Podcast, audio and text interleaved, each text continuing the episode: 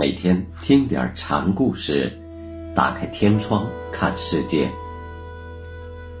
禅宗登陆一节。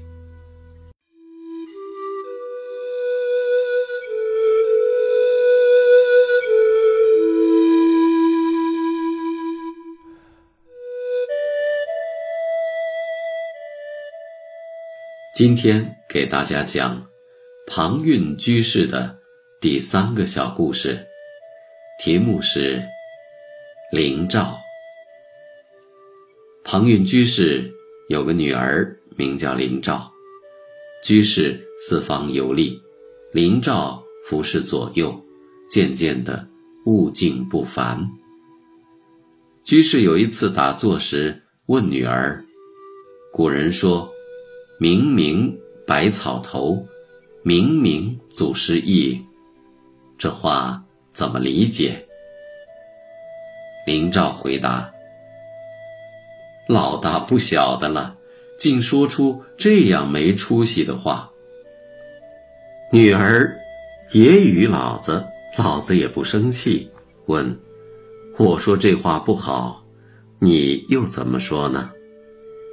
明明百草头，明明祖师意。女儿答：“抢白了父亲。”女儿的回答竟也是重复此言。这也是禅门惯用的说法。一位僧人问另一位僧人：“如何是曹源一滴水？”另一个僧说：“曹源一滴水，是曹源。”一滴水。禅宗认为，根本大法之所以不可说，是因为我们的认识和表达认识的语言，只能部分的领会它。因此，用重复，就是绝对的保证在言说大道本体时不失不漏的好方法之一。禅宗将语言视为细论，这也是。以细论对细论的最好办法。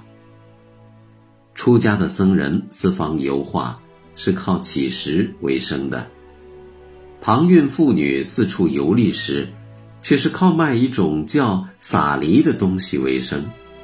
有一次卖货时，路过一座拱桥，庞蕴不小心吃了一跤，扑倒在地。女儿林照见父亲跌倒，便也俯身。倒在父亲身旁，父亲问女儿：“你这是干什么？”见老妇跌倒，我来扶你。女儿说：“倒地是与站立相对的，我也来倒地，差别不就取消了吗？这也是相扶。灵照，真是灵照。”